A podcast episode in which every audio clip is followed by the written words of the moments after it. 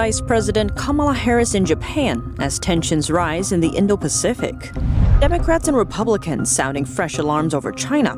We look into a letter sent to the president's desk from House Speaker Nancy Pelosi and Senator Chuck Schumer.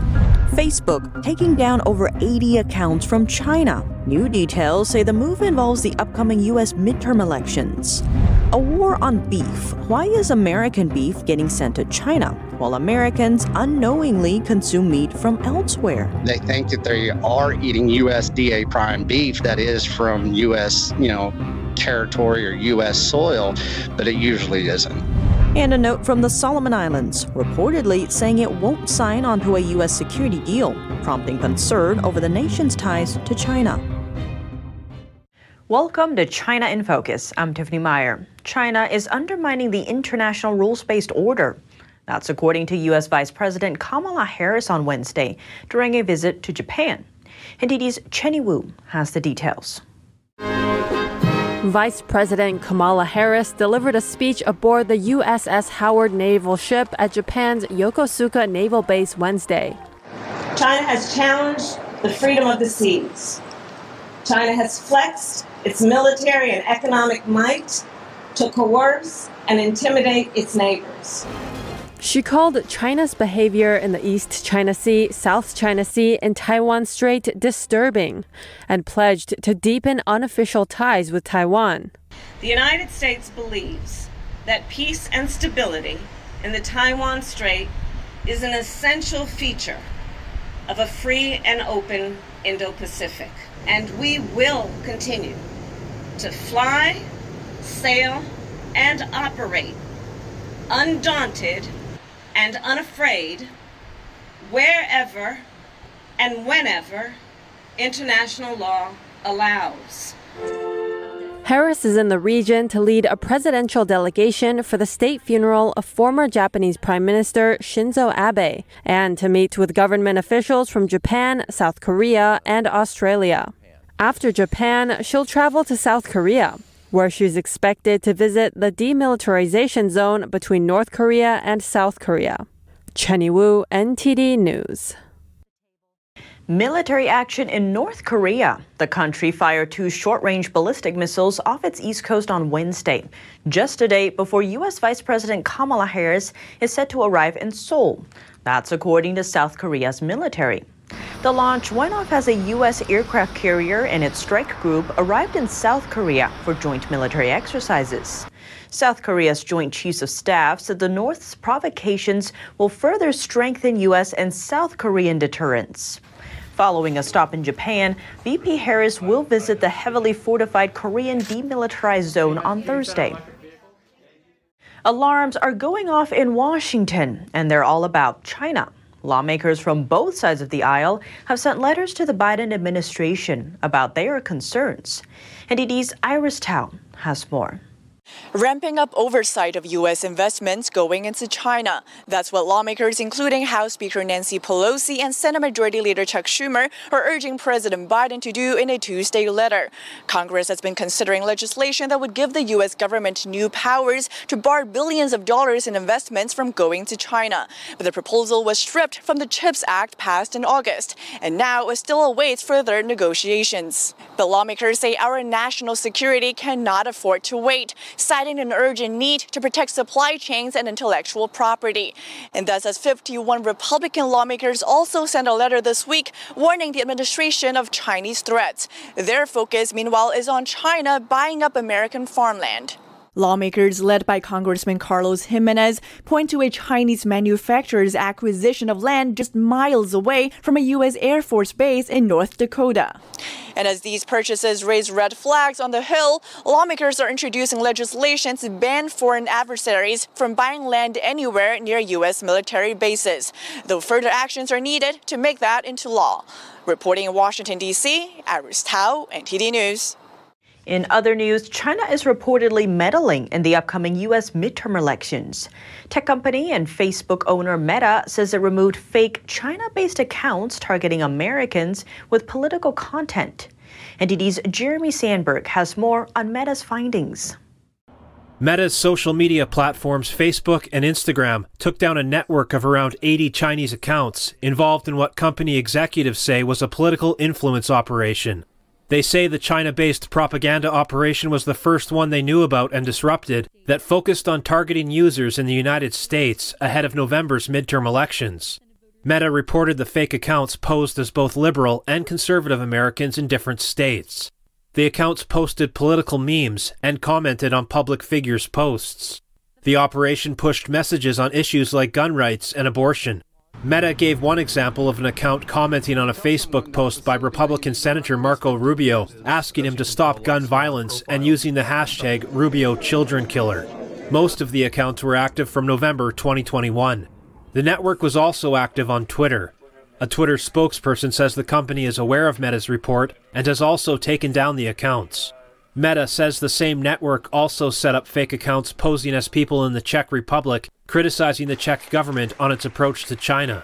An executive from Meta says they do not have enough evidence to say who in China was behind the activity, but that the accounts stuck to a shift pattern that coincided with a 9 to 5, Monday to Friday work schedule during working hours in China. Jeremy Sandberg, NTD News.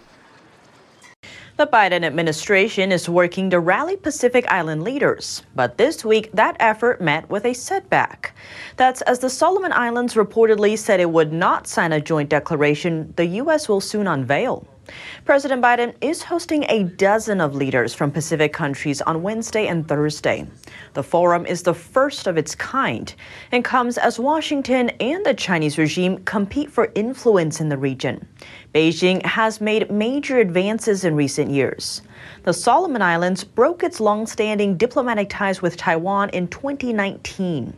Earlier this year, the nation struck a security pact with the Chinese Communist regime that deal allows more Chinese security presence in the country. It stoked fear in the West that China may eventually operate a military base there, just a thousand miles from Australia's coast. According to Reuters, the Solomon Islands sent a note to the Pacific Islands Forum, telling other members it would not sign the U.S. proposed declaration and that it needs more time to consider the matter the Chinese yuan has hit a record low against the US dollar. The internationally traded yuan is at its lowest since data first became available in 2011. On the other hand, the dollar continues to surge. Investors tend to see the U.S. currency as a safe haven for their money in turbulent times. The yuan fell past the 7 per dollar line last week, a threshold Chinese officials have been trying to uphold in the past decade. They've only allowed the yuan to cross the line during especially trying times for the economy, during Trump's trade war and the beginning of the pandemic, for example. A weaker yuan makes Chinese goods cheaper and more attractive for international consumers. In the past, the U.S. has accused the Chinese regime of intentionally devaluing its currency. That's to boost exports and make imports from the U.S. more expensive. News of the record low comes as China's economic growth looks increasingly dim. The World Bank expects Chinese growth to lag behind the rest of Asia for the first time since 1990. It's largely blamed on the regime's zero COVID 19 policy and China's real estate crisis.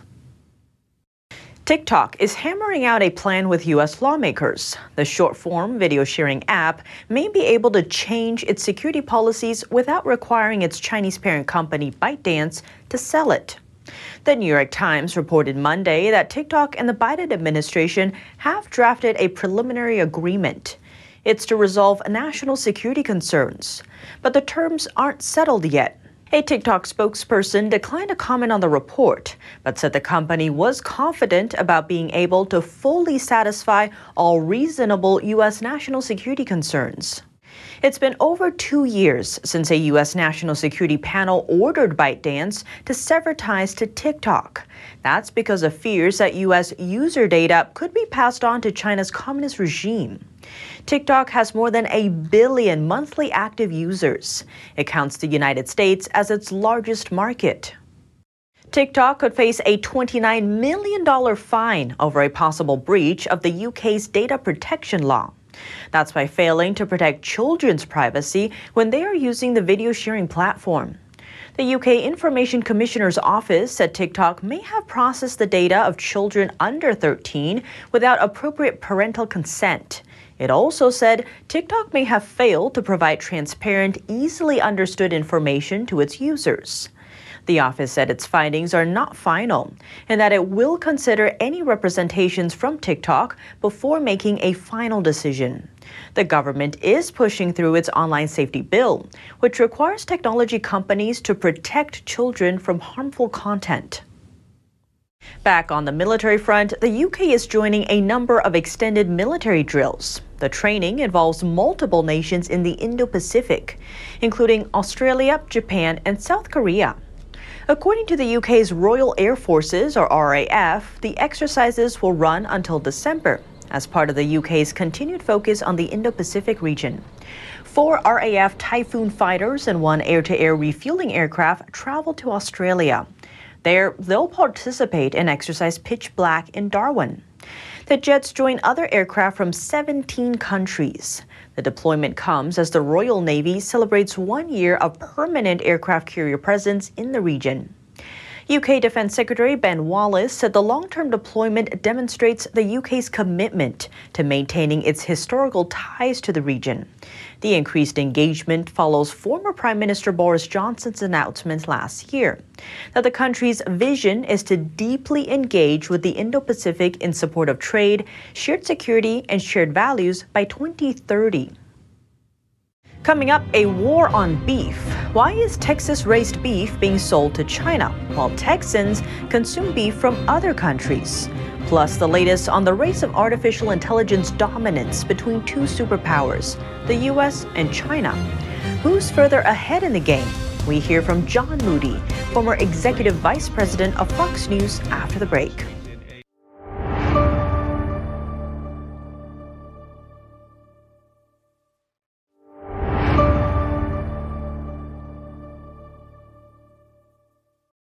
Welcome back to China in Focus. I'm Tiffany Meyer. A rancher in Texas says a war on beef is happening right in his backyard.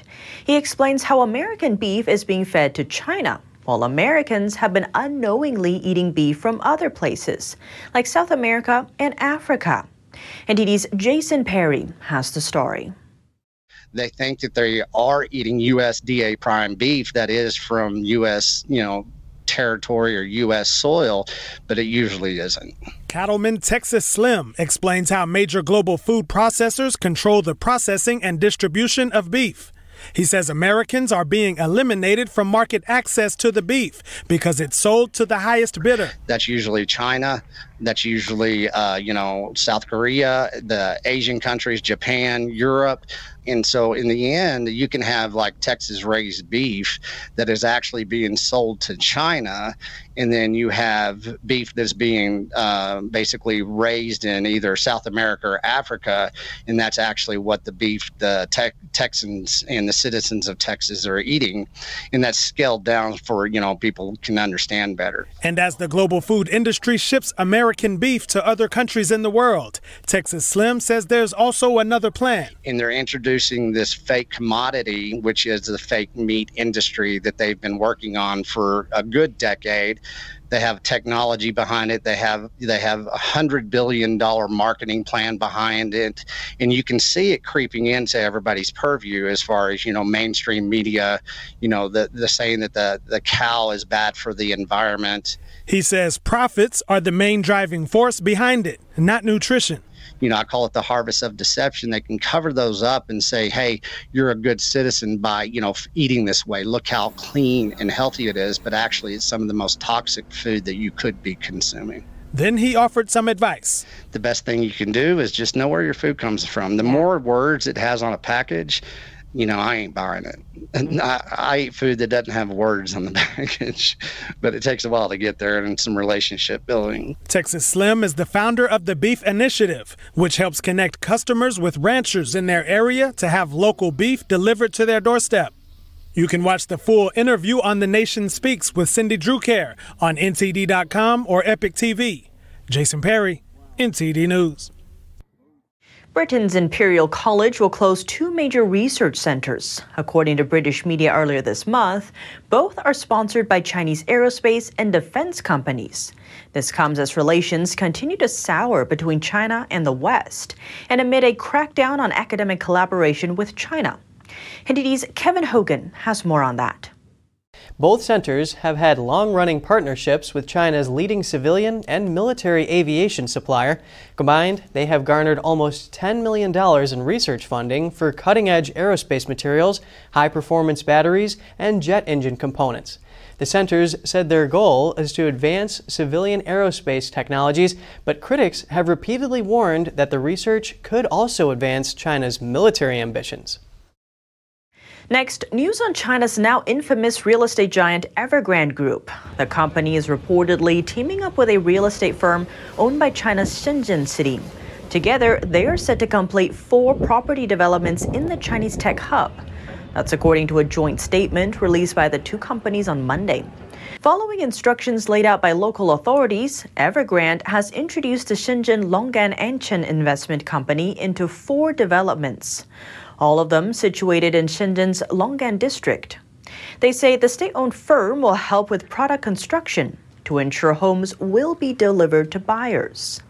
Evergrande made a similar promise earlier this month, saying that construction of all projects across China will resume by the end of September. That's after the developer failed to meet an earlier deadline. Carrying over $300 billion in debt, Evergrande was forced to suspend the construction of many projects late last year. As of mid September, the company said nearly 20% of those projects had not resumed construction. A race for dominance in artificial intelligence between the U.S. and China. But which superpower is further ahead of the game? Plus, Facebook's metaverse has been billed as an escape from the miseries of real life. But does it come with cybersecurity concerns? We tap John Moody, former executive vice president of Fox News, for insight. John, thank you so much for joining us. Great to have you on the show. Thank you very much. It's a pleasure to be here. It seems nowadays the information age has really changed, and there's a race for, say, AI, quantum computing, semiconductors are in the news a lot. And you have a new book out called The World We Wish that just came out and kind of covers that race between the two superpowers, especially the US and China. So tell us about your book. Well, uh, it's a it's a race, I guess, between China and the United States. But China is running full speed, and the United States is hobbling along as though it has a sore leg. Um, China's way ahead of the United States in AI research and in the applications of artificial intelligence.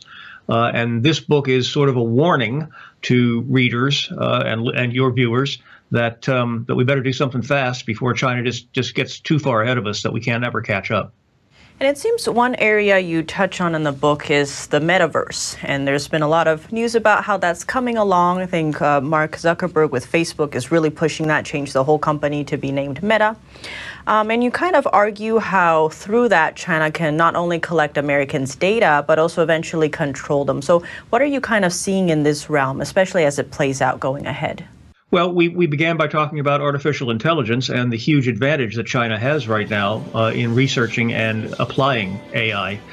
Um, the metaverse would not exist without artificial intelligence. The metaverse is so far, uh, and I, I, say that very carefully, so far, mostly about games that you can play. Uh, you know, you put on a clunky headset and it makes you look like a platypus or something, and um, uh, and then you you know you can have a saber fight with a with a dragon um, or you can pretend that you're flying over the Eiffel Tower and looking down on Paris. It's all very realistic by by most standards, but it's only touching the beginning of potential for the metaverse. Um, I read recently that, that people are dating in the metaverse, uh, you know, so that you never have to show your person of interest what you really look like. You can just have an avatar. I think they're they're now called quins, um, that make you look uh, like a movie star or a sports hero or something like that. It's fine if that's what you want to do. That is not how you find love. Sorry, you know I'm an old-fashioned guy, um, and so what China is doing is applying its AI research to creating a more realistic, a more a more compelling metaverse And I believe that their goal is to become the sole provider of AI powered metaverses. I'm using plural. Uh, and nobody, at least I don't think China has the best intentions when it comes to supplying things and services to the rest of the world. I think they want to control those things. Right. There's some cyber experts I've spoken to who are also bringing up the dating analogy and that you don't know who you're in that room with. And some are talking about chat rooms or like projects. And that seems to bring up some national security concerns. So, going forward, do you see any laws being implemented or what do you see happening with the metaverse? You know, I love America and I'm very proud to be an American. Um, but these days, we are a naive people. Americans far too often think that nothing bad can happen to them. If there's a product out there that they're able to access, well, somebody must have checked it out and made sure it's safe, right? And then they're surprised when they don't. When, when, when they when they find out that there has been no pre-checking and there's been no guarantees, which is what Americans always want, a guarantee that everything's okay. There's no such guarantee in the metaverse. And in fact, there's no such guarantee with artificial intelligence. These are not people making decisions. These are machines. And it's very difficult to talk a machine out of doing something that it doesn't want to do. Given these very real dangers, what can the average American do to maybe combat that? Is it education? What is it? Well, I think you mentioned Mark Zuckerberg earlier, the, the, the head of Meta, the former Facebook. Um, he was quoted as saying that someday we will live all our lives in the metaverse. Now, why would he say something like that? Well, there's a lot of problems in this world. There's poverty, there's hunger, there's inflation now, there's climate change, there's racism, there, there's there's injustice all over the place. The metaverse seems to be offering an escape from this miserable planet of ours into some place that's perfect. Everything you want, you can have. Any one you want, you can have. Anything you want to do is fine. This is not real life. And to consider the possibility that we would live our life in the metaverse means that we're not living a life. And, John, any last words you'd like to add? You know, I say this, and, and I hope I don't sound like too much of a Cold War dinosaur, but we have to understand that China, the Re- People's Republic of China, is not our friend. Um, it wants to dominate us. It wants to destroy America, and it wants to uh, be in a position to call all the shots for the rest of the world. Uh, we buy so much Chinese junk just because it's there and because it's two cents cheaper than getting something made in America. Stand up for your country. You don't have to be a soldier. You don't have to go fight. Just buy something made in America instead of the junk that China sends over here. And please remember, they're not our friends. John, thank you so much for joining us. Great to have you on the show. It was a pleasure. That's all for today's China in Focus. I'm Tiffany Meyer. If you have any feedback on the show or have something you'd like to see us cover, send us an email at chinainfocus at ntd.com. We'd love to hear from you. Thanks for watching. See you tomorrow.